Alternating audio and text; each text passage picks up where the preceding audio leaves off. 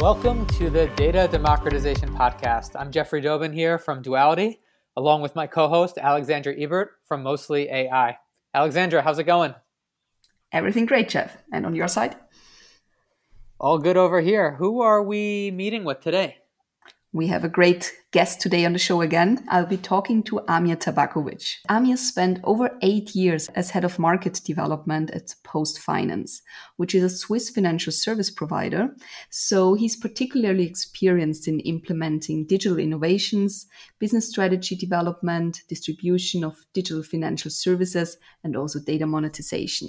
Nowadays, Amir is a business development executive, and he's also the chairman of the AI and data privacy expert group at Mobey Forum. He's also leading the privacy and innovation degree program at the International Institute of Management in Technology in Switzerland. So, really vast experience that we have here on Amir's side. Wow, Amir has a pretty, pretty impressive resume, I might, might say. I know from speaking with Amir, um, that, that he's worked on this with his group, and they've recently published a, a really amazing report on privacy enhancing technologies at the Mobey Forum. Absolutely. It's called the Digital Banking Blind Spot Report. We'll talk about this in the episode too. And I think our listeners should definitely go check this out. There are many, many valuable takeaways in there as well. Let's hear from uh, Amir then and get started. Let's do that. Hi, Amir. It's really great to have you on the show today. Can you introduce yourself to our listeners and also share a little bit about both your background and especially how you ended up in AI and data privacy? Hi, Alexandra. Thanks for having me here. Um, I'm 44 years old, currently living in Switzerland. I studied economics, but always worked in technology, medical diagnostics, web technologies, fintech, machine learning, privacy enhancing technologies so you could say I have a sweet spot for early stage technologies. I had my first experience with AI and privacy at the time when I was leading a data monetization project at PostFinance 10 years ago. We were trying to predict customer futures spending based on the past financial transactions and turn those predictions into lead generations for merchants. And that was a pretty bold value proposition for a bank at that time. So we were moving uh, through an uncharted territory. Uh, I later joined the machine learning startup to learn more about AI, uh, only to understand that privacy remained an unsolved problem and a bottleneck for many AI projects. So now that machine learning and AI is more broadly accepted, I feel that privacy enhancing technology deserve my full attention. So one thing I would love to talk about. You are really one of those persons that live and breathe innovation. And you also spent eight years at PostFinance at head of market development. Can you share with our listeners what was the most exciting project that you worked on in this time? So um, when I when I joined uh, PostFinance, I, I realized that you know the data is is an idle asset. Um, just think of uh, all this transaction data that lies around and also tells a story about uh, customer behavior. Mm-hmm. It's, it's something like uh, your your daily journal. You, you, know, you, you get up, you, you you purchase your first coffee on the way to work, uh, then you know you take public transportation and so on and so on. So everything is there, and this data has a huge potential to do something good to help your customer, to coach him, to first of all uh, visualize this this data in, in a way that is that makes this data understandable that helps a customer to make conclusions um, and improves uh, its life. And that that was kind of something very interesting because this is also um, the internal fight within the bank with, between good and, and, and evil. Uh, you can you can use these insights to help the customer uh, to uh, fulfill their financial goals and focus on that. Or you can in the same time uh, learn from this data and see how can you optimize and increase the, the late fees the overdraft fees and uh, and increase the demand for consumer credits. Mm-hmm. and that, that's kind of the, the dark side Okay, so I would definitely prefer to be a customer of the first category of banks, but I've, I've also seen plenty of these service offerings uh, popping up recently that they really help to coach you with your uh, personal financial decisions. Just what comes to my mind, there were a few studies done that people in general are not the best when it comes to think about long-term implications, and that it would be quite wise to uh, have some money on the side for for your uh, time in retirement. So was this also intended that this consulting or personal finance coaching could help you to achieve your savings goals or something like that? Yes, absolutely. So it, it was a really kind of step by step approach. It was the idea was to be become a customer's financial coach in a way. And the first step is to show to the customer, you know, what he does, what he has, mm-hmm. and then to define, uh, to help him define his objectives and uh, show him, you know, how he can achieve those objectives. So it's a, it's it's a kind of a, it, it, it's a long journey, uh, and from technical standpoint, it's a complex application to build. Yeah. Uh, but this would be something that could help customer immensely because you know we are uh, not built in a way to to always have our long term goals in front of us. Yeah yeah absolutely. Since you just mentioned it was a longer process what were were the biggest challenges that you encountered during this project and how did you overcome those? The biggest challenge for me personally was to be patient enough uh, to wait this almost five years until we came up with the first solution and introduced this solution into the market we still managed to be um, the first bank in the DACH region uh, to come up with a PFM, which was fully integrated in the online banking application. But kind of waiting for for something for five years, it's it's it's tough. Take some patience. Quick question: PFM for listeners who are not in the banking space. What is a PFM? PFM is a personal financial management, and it stands for exactly this kind of applications that help you, on one hand, to visualize your data to automatically categorize your spending in different uh, spending categories and also to do some kind of projections of your spending so that you get the feeling how your uh, what is your financial health index. Understood understood. And since you mentioned that really patience was was key why did it take so long in the first place? Was it access to data bureaucracy that you need to convince people? What were the main aspects? All of that and much more. Um, uh, access to data, absolutely. Um, understanding um, of some simple things that the, that no customer will spend time categorizing their data themselves, but that we need to build intelligence that is able to to uh, recognize what is the spending category automatically. Uh, kind of yeah puts this spending in, in the right uh, bracket. It, it was a bit you know you had to do it many things on your own if you wanted to to, to uh, proceed to make a step forward uh, because especially in the beginning you know uh, nobody believes that this is a good idea. You know there people are are kind of saying yeah yeah just go for it try it. But then uh, eventually you know the idea is getting momentum and that's mm-hmm. when things get starting uh, to be very exciting Okay, so did you have some supporters within other departments? Is it important to have supporters, or was this something that was pulled off mainly by your uh, department of market development? No, I, I had many uh, supporters, and and some of, of, of those supporters became my good friends. So I still have contacts with them, okay. um, and you know we have regular calls, and um, you know we we uh, have to acknowledge that many things uh, haven't changed in the past 10 years. So you, are kind of repeating uh, the same um, challenges are coming always uh, in, in a different form, but it's fun. That's the main point. What would you say are your top tips for listeners who also work in the banking environment and want to innovate? What were your most valuable learnings on how to speed up a process like that or just manage to put something to market eventually?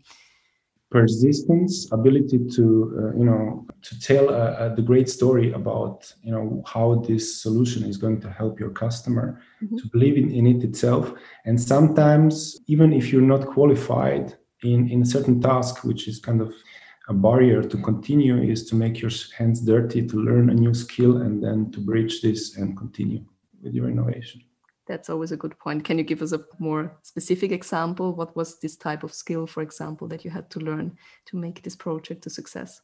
Well, uh, I, I, already mentioned there was this idea of, um, you know, can we uh, make this system uh, recognize the which, which category of spending it is?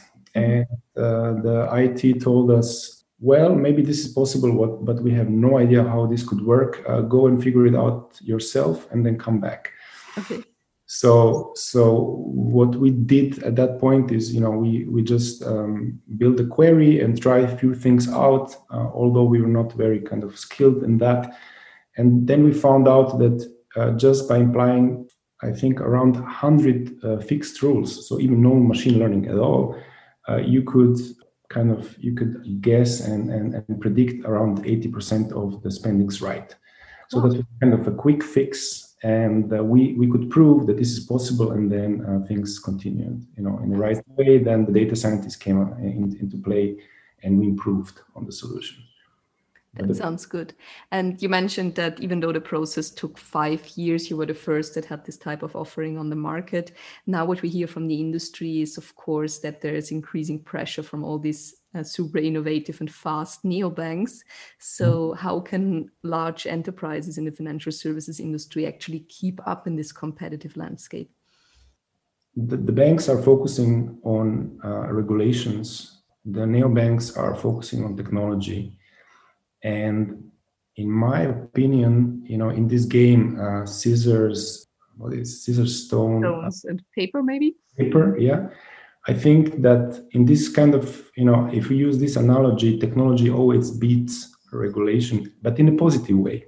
Mm-hmm. So it's not that regulation is not there just to be in the way of innovation. It's just that it forces you to to comply with some some things which are important in our society, and technology will find a way to fulfill, you know, both the, the, requirements. On one hand, you want to you know uh, provide something very exciting for your customers. On the other hand, you want to be compliant with regu- regulatory um, framework.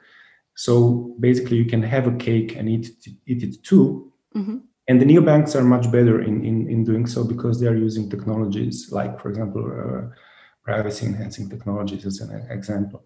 And if bank wants to keep up with that, they have to change this kind of mindset. And mm-hmm and start thinking, you know, how can we, uh, and let's take privacy as an example, how can we do privacy engineering in a way that we reach our objectives, do something great for a customer, and still protect customers' privacy? Yeah, yeah, I would also agree that it really should be about reconciling regulatory requirements and technology and innovation. I'm glad that we live in an environment where it's not either or, but of course, uh, I think that's one of the main challenges for banks to really find out the practical solutions on how to actually merge those two aspects. Uh, this actually brings me to my next question. You're also the chair of a Mobey Forum expert group on AI and privacy, and you just issued a report with together with your team called the Digital Banking Blind Spot. What is this report about, and why should uh, banking leaders absolutely go and download it? A bit more than a year ago, I was discussing uh, with some of my colleagues from Mobile Forum that the privacy is getting more and more relevant uh, for, for banks and digital services. We, we realized that this is a topic that still isn't cover, covered properly uh, within the banking world. And uh, that's kind of the perf- perfect uh, starting point for uh, getting an expert group together with different um, banks and also technology vendors and start discussing this topic. The purpose of this first paper was uh, to provide a basic understanding about the problem behind uh, the, the privacy, what are the challenges and what are the what are the solutions for these problems. So it's a kind of basic overview and it's uh, the target group of this report are decision makers so those people who actually they see they're struggling with problems but they're far too far away from operative uh, work to understand uh, why the okay. regulation is, is is stopping them for example so you say they're not aware about the reasons why they're having the problems that they're facing. What is the digital blind spot? I mean, do we have to download the report to find out, or can you give us some of the high level takeaways, uh, what the reasons behind the problems are? I'm, sure the, the, expert group would appreciate if, if, as many people as possible uh, download. um, the, the paper. Um, so please do, uh, because uh, especially there, it has some very interesting visualizations, uh, graphics that uh, even if I would like to, I'm not able to describe. Yes, audio format definitely makes it a little bit difficult to go exactly. through these charts, but I also have seen them, so I can highly recommend to the listeners to just type into Google Mobey Forum report the digital banking blind spot to download the full report, but just the high level takeaways would be great. Exactly. So back to your question, uh, Alexandra, uh, why blind blind spot? It's because on one hand, there are, there are plenty of processes within the bank which are not privacy compliant. Mm-hmm. And banks are not aware of, the, of, that fact. On the other hand, there are uh, processes which are not privacy compliant, but the banks are not capable of replacing them with the privacy compliant ones because those processes are, let's say, mission critical for banks. Mm-hmm. I heard from many banks that which are complaining, look, I know that we are not compliant but we can't stop testing our solutions. And we need for example uh, some uh, we are using uh, production data. Uh, we are looking for uh, uh, another solution but we couldn't find anything yet. Yeah. Yeah, I agree. This is also something that we hear from plenty of clients and prospects, and why we are now also building uh, more sophisticated testing capabilities in our synthetic data platform so that people can actually fulfill these requirements finally with some super realistic production like data. Yes. And, and then the, the last point is innovation. So there is this common belief that innovation and privacy are not. You can't merge both. You can't merge both, it doesn't work and yes, and we already mentioned this problem uh, within uh, in, within our discussion. That um, this means that this is kind of common belief. No, you can't uh, be innovative and privacy compliant. So let's stop being innovative. And many many banks then just you know just uh, kill too many good ideas Mm-hmm. Uh, because they they are not aware that there are solutions that would help them to uh, realize those in, innovation in a privacy compliant way. Okay, but uh, what's your belief on that? So, can banks continue to say no to innovation, or do you believe that only those who are mature enough and, and digitally mature enough and innovative and forward looking enough will stay on top of the game versus the others will have challenges with all the emerging neobanks and, and keeping the customer base? What's your take on that? Well, definitely. Um, the, the more mature you are, the more resources resources you have to invest in, in, in this kind of privacy enhancing technologies, you know, the better start you will get. Um, um, and we already see some banks that already have this head start um, when it comes to privacy. And the thing is that um, it's interesting that this kind of uh, privacy regulation uh, led to increased competition and the privacy is and is becoming a competitive space for banks. Yeah, yeah. That's something that you wouldn't uh, actually expect. You know, the, the banks uh, are used to see regulation as a more defensive weapon. And in this case, uh, you could actually uh, look at privacy regulation as something that could be used as offensive weapon. Yeah, yeah, I absolutely and uh, can see how this is happening because we also saw it in under in other industries where privacy protection suddenly became the competitive edge and the reasons why today's more educated consumers actually decide to to do business with you. You mentioned that this report also covers emerging privacy enhancing technologies as really the practical solutions on how to reconcile privacy and mm-hmm. regulations and innovation. Uh, can you give us an overview? What are these most promising emerging privacy enhancing technologies? The, at the moment, the hottest privacy enhancing technologies are, if we look at in the hardware corner, we will find trusted, ex, trusted execution environment. Mm-hmm. Then, if we look at the software side, uh, there are uh, different uh, interesting uh, technologies like AI generated synthetic data. Um, then I know about that one. yeah, you, you, you, should know something about that. Uh, homomorphic encryption, mm-hmm. then federated learning, um, secure party computation. That would be a few of the most important ones. Mm-hmm. Yeah, perfect. And what would you say are the most important use cases for each one of those uh, technologies, or maybe if you can give one or two examples? Like in the paper that we wrote uh, at Mobile Forum, you know, we, we, we are focusing uh, on analytics. Um, mm-hmm. And analytics or is, just uh, one of the components of this entire data um, value chain. So analytics and, and exchange are two very important areas where we expect that privacy enhancing technologies will thrive. Mm-hmm. And then the what what we can say is the questions are always you know which one to pick.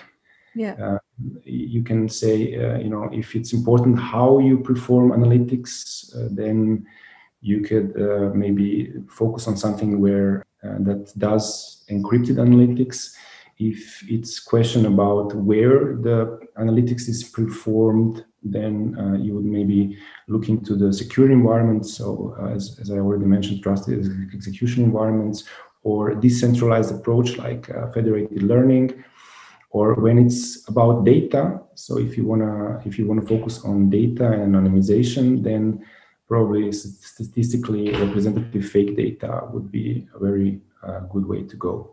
Mm-hmm. Makes sense. And for more details, I think now we are at the point where listeners have to finally re- uh, download the digital banking blind spot report. Uh, what would you say? What's the current state within uh, banking and, and enterprise environments? How do they handle data right now? Are they making use of these emerging privacy enhancing technologies? Or if not, what are the major challenges in adoption of them? Yes, um, they've been using these kind of technologies, although many of those technologies are still in the early stage. So there are kind of two approaches to that. Uh, the one is uh, exper- uh, experimenting with these kind of approaches in the form of proof of concepts, uh, pilots, and trying to f- to provide some kind of proof that this works and can improve some processes.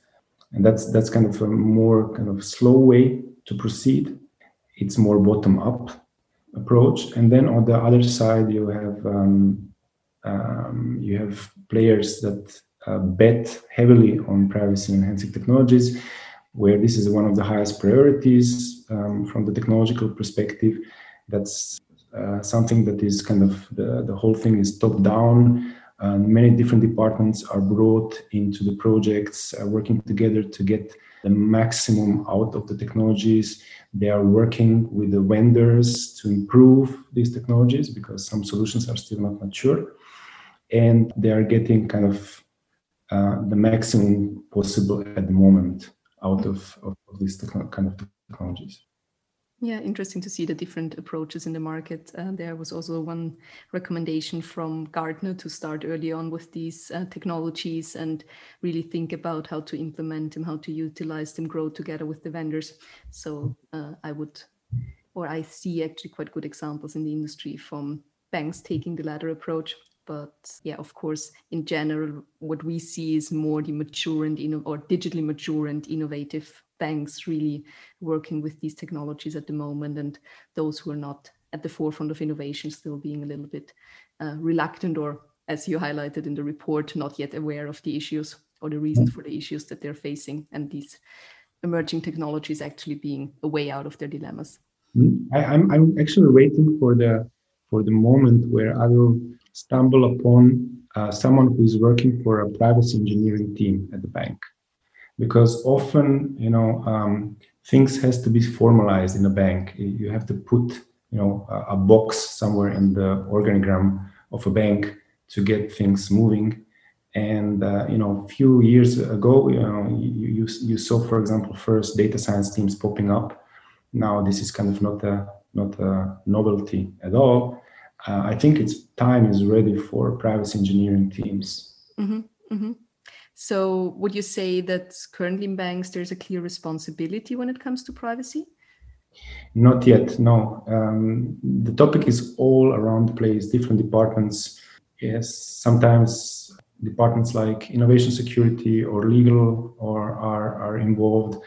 Other are in, in other occasions, um, the initiative starts uh, from business that to, has to solve some issues, improve some things then sometimes it's a very technical uh, topic that is where, for example, IT infrastructure start the initiative or a data science team that that is just exploring new new ways to work with data. So it's still not very structured uh, approach.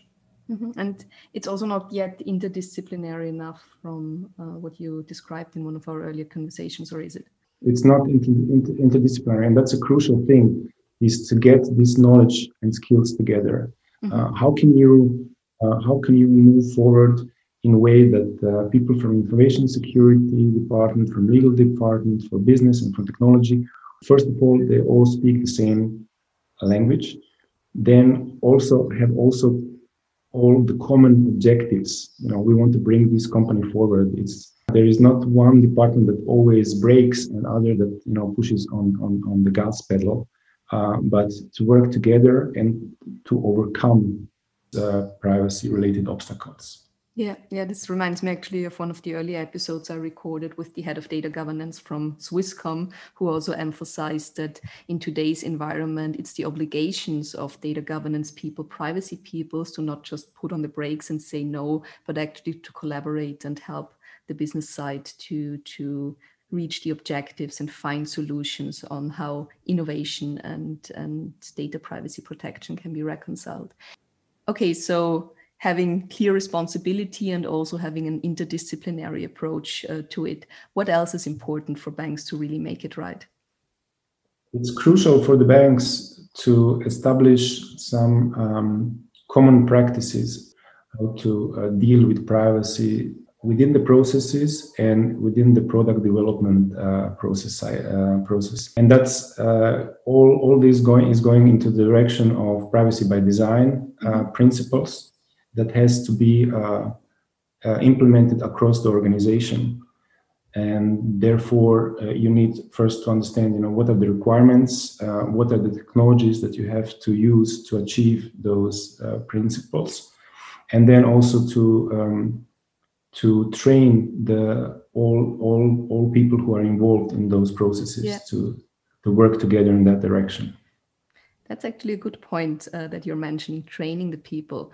Um, we've talked a lot about enterprise level data management and privacy strategies, but what does this actually mean for the professionals working in this field, especially in financial services? Uh, you also give lectures at university. So, what kind of skills are necessary in the workforce? What do you teach your students to really be able to combine innovation and, and privacy in practice? So there is not one, there is no one skill that is uh, crucial. It's a combination of different skills. We are talking about area which requires combination of different skills. So it's interdisciplinary field where you uh, need certain understanding of the business processes, of the um, privacy technologies, also uh, of, of legal framework. So mm-hmm. this is everything. This this goes in the direction of you know being a generalist in, in, in an area and uh, in, the banks especially they, they prefer specialists. And i think on from my perspective i think there is a market for generalists who are able to you know play well in all these different fields and to bridge the gaps between different departments.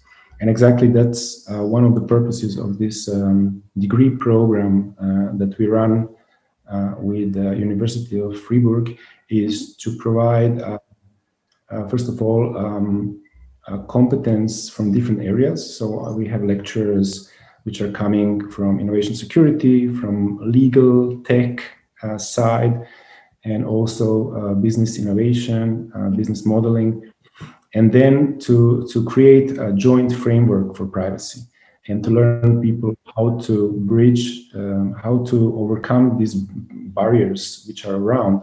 So even kind of the fun fact is that you know the the, the, the thesis the, the final thesis of, of this uh, degree program uh, goes in the direction that you have to find within your organization a project that was either stopped because of privacy or is right now kind mm-hmm. of uh, delayed, delayed and to find appropriate approach to get this project back on track Okay, so I assume there are plenty of projects to choose from, at least what we hear from the market. How many things are stopped? but sounds like a super valuable program. What's the name of this degree program? The program is called Privacy and Innovation. Okay. Perfect. And um, tries just to, you know, within two uh, words describe kind of the, the entire spectrum of things that we want to cover, which is a bit difficult. I can imagine. I can imagine. Uh, one point I also wanted to cover because it's surprising to me and uh, as well as uh, to you what what we discussed in in previous conversations also coming back to this blind spot, um, what we see quite often is that, especially on the business side, the more senior managers are not really aware how data protection and privacy protection is implemented in their banks. And sometimes there's not even uh, awareness on whether pseudonymization is enough, whether it has to be anonymization. And sometimes there's even confusion whether pseudonymization and anonymization isn't the exact same thing that can be, uh, can be used interchangeably. So, can you clarify this mm-hmm. for for uh, the business side or for some people who are not yet aware of this what's the difference between pseudonymization and anonymization and why is it so important right now um, it's a complete chaos. Uh, when i talk with banks um, i hear things like no we're good with privacy. Um, uh, we removed pii so now we work with anonymous data so we can do whatever we want. Uh, everything is cool. Uh, and, and this is this is completely wrong in many ways. Um, and to understand why it's wrong, we have to understand the difference between uh, pseudonymized and anonymized data. Uh, pseudonymization means removing PII or personal uh, identifiable information from your data. This means that still you uh, the rest of the data is still original customer data and as long as you link this data set with another one that contains PII or personal identifiable information, you're able to re-identify the entire uh, data set, all the mm-hmm. customers within. So kind of um, that that can happen that that can happen very easily, and it, it was proven many times. And if you wanna if you want to know more, just Google a bit um, AOL or what was help Netflix or and so on and so many use cases where this kind of things already happened. And anonymous data, uh, on the other hand, means that you apply different approaches that makes that render data in a way that you can't re-identify it anymore. So you can't link it back to uh, uh, to a real person. I, I, think to sum it up, maybe this is also the reason why within GDPR, pseudonymization is still considered personal data. It's just an added security uh, measurement or, or measure versus anonymization is out of scope. And I think here it's also important to highlight, I mean, it's already perfectly understood in the more digitally mature organizations, but as for some other organizations, it's not yet that clear that also anonymization has to feel, has to fulfill really high standards and that there's so much research out there at the moment that really pinpoints that legacy anonymization techniques like masking and, and obfuscating fail to produce fully GDPR compliant anonymous data at the moment. This is also the reason why so many banks leaning towards synthetic data at the moment, which can't be re-identified and therefore really gets you out of GDPR scope. But yes, again, once again, pseudonymization is still personal data. Anonymization that fulfills GDPR requirements is out of scope and is free to use for analytics, testing, and data sharing. Exactly. And, and the, the term legacy um, anonymization techniques uh, we can even extend it to legacy privacy enhancing techniques, and that would kind of go in, in, in different other areas like access management uh, yeah. uh, and encryption and so on and so forth. The, the big issues right now, big issue right now with the banks and also other industries is that they are um, relying heavily on this kind of legacy pets. Um, and that's why they have also this feeling of um, n- there is no urgency to do anything they think that they are compliant that everything is uh, okay until something happens that's right that's right so once again go download the blind spot report to prevent this from happening to your bank maybe to bring it on a, on a higher level before we end we just talked about the more technical aspects and the more details customer trust it's arguably one of the most important assets uh, for banks. So, what would you say? How can you create trust or can you keep up the trust that the customers have in you as a bank without hindering innovation? Again, privacy but by design is a key. So, um, I don't know if, if your listener uh, know that, uh, but trust is the most valuable asset of a bank something that was difficult to earn. You earn it over decades, if not centuries, in the banking business, and you can easy you can lose it very easily. So instead of kind of hoping that you will be get lucky enough to um, just build something that works uh, and uh, that the privacy won't get be, be an issue eventually. You should really kind of put uh, privacy on an agenda and actively engineer a solution that is privacy compliant not only today but also tomorrow. Because technology is advancing and also techniques how to for example re-identify customers are involved when we were talking about legacy anonymizations techniques so it's always just a question of time if your you know if your approach will kind of be, uh, someone a researcher will find out the way how to uh, challenge your entire anonymization report, uh, um, approach. That's why uh, privacy by design is so crucial to, to, to maintain certain level of quality when it comes to privacy. Mm-hmm. Any last words, remarks for privacy practitioners, innovators within the banking environment? Anything you want to share with them? I, I can only repeat what I already said. Uh, privacy uh, is here to stay uh, if you're an innovator, if you're uh, uh, someone from business, you have to learn learn uh, how to manage privacy in, in, the right way. It's not an obstacle. You can even be competitive by using privacy enhancing technologies, because your customer will appreciate um, uh, your your effort to protect their privacy. So better start sooner than later uh, learning about privacy enhancing technologies. Very good last words. And I completely agree that privacy can be a competitive advantage. And it's quite likely going to be a competitive advantage, just looking into other industries where we saw this already happening. So I assume expectations from customers towards the bank on privacy protection will get even higher. And therefore, it's increasingly more important to reconcile innovation and privacy. Thank you so much, Amir. It was super insightful to talk with somebody who has this vast experience, not only on privacy and AI, but also on the banking background. And I think this was a super valuable uh, episode for our banking listeners. So thank you very much for taking the time. Thank you, Alexandra, for having me. It's a pleasure. Thank you.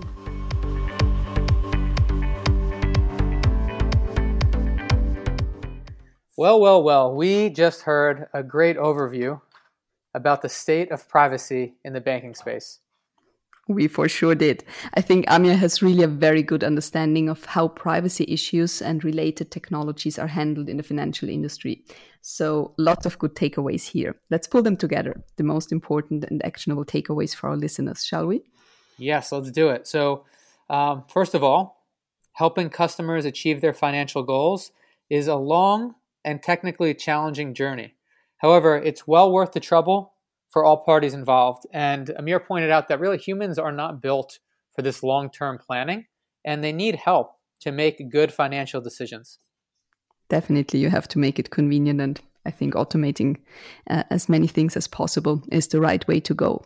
Second, it's important to have supporters in other departments and across the industry to make projects happen within the financial services uh, industry and also to exchange ideas and, of course, knowledge.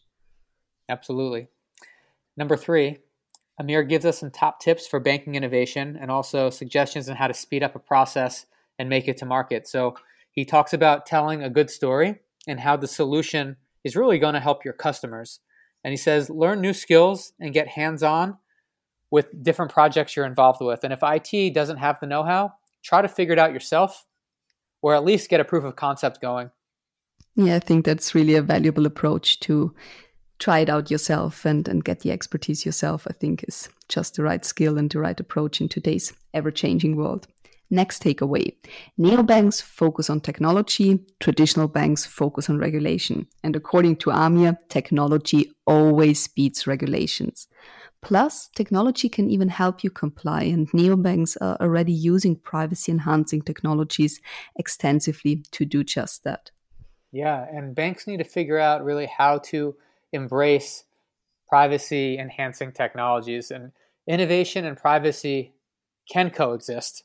And he talks about how banks really kill too many good ideas because they're really not aware that there are solutions um, which can make these happen in a privacy compliant way. I think this is why this report from Mobey Forum is called the privacy blind spot. Uh, next takeaway investing in privacy enhancing technologies allows mature banks to innovate more. Privacy itself is also becoming a competitive space for banks.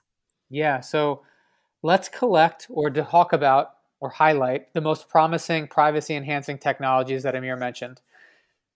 And these are ones that I, I, recommend you take notes on. And if you're not familiar with them, do a bit more research. So, on the hardware side, he talked about trusted execution environments. And then on the software side, he brought up AI generated synthetic data, homomorphic encryption, federated learning, and secure multi party computation. Definitely remember those. And uh, we highlighted it several times. The report from Mobey Forum is free to download, and there you have a great overview of all of these technologies and the use cases that are most promising for each and every one. Next takeaway the most important, the two most important use cases for privacy enhancing technologies, so called PETs, are data analytics and data exchange or data sharing.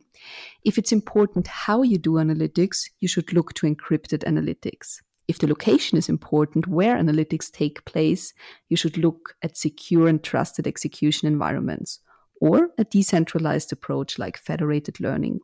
And if you want to concentrate on the data and on anonymization, statistically representative AI generated synthetic data would be a good choice. Yes, and setting up privacy engineering teams would also be a good idea for banks to embrace. And the privacy topic is really unstructured at the moment, and responsibilities seem unclear to different teams and stakeholders. And an interdisciplinary approach would be crucial to approach the privacy topic. InfoSec, legal, technology, and business folks should really speak the same language and have common objectives to overcome privacy related obstacles. Definitely, privacy can't be handled only by one department. They have to work together and collaborate and communicate. Then, establish common practices to deal with privacy within processes and within product development. Privacy by design principles have to be implemented across the organization. Understand the requirements and train people to be able to work in this direction. Yeah, and a combination of different skills is truly necessary to make privacy by design actually happen within these organizations. So, understanding of business processes, legal frameworks, and privacy technologies play a big role in this. They sure do. Then, one of the topics that's still very frustrating to um, Amir when he's talking with some people in the financial services industry the difference between pseudonymization and anonymization is often misunderstood. Pseudonymization doesn't make data anonymous. Pseudonymized data is still personal data. In contrast, anonymous data cannot be uh, re identified.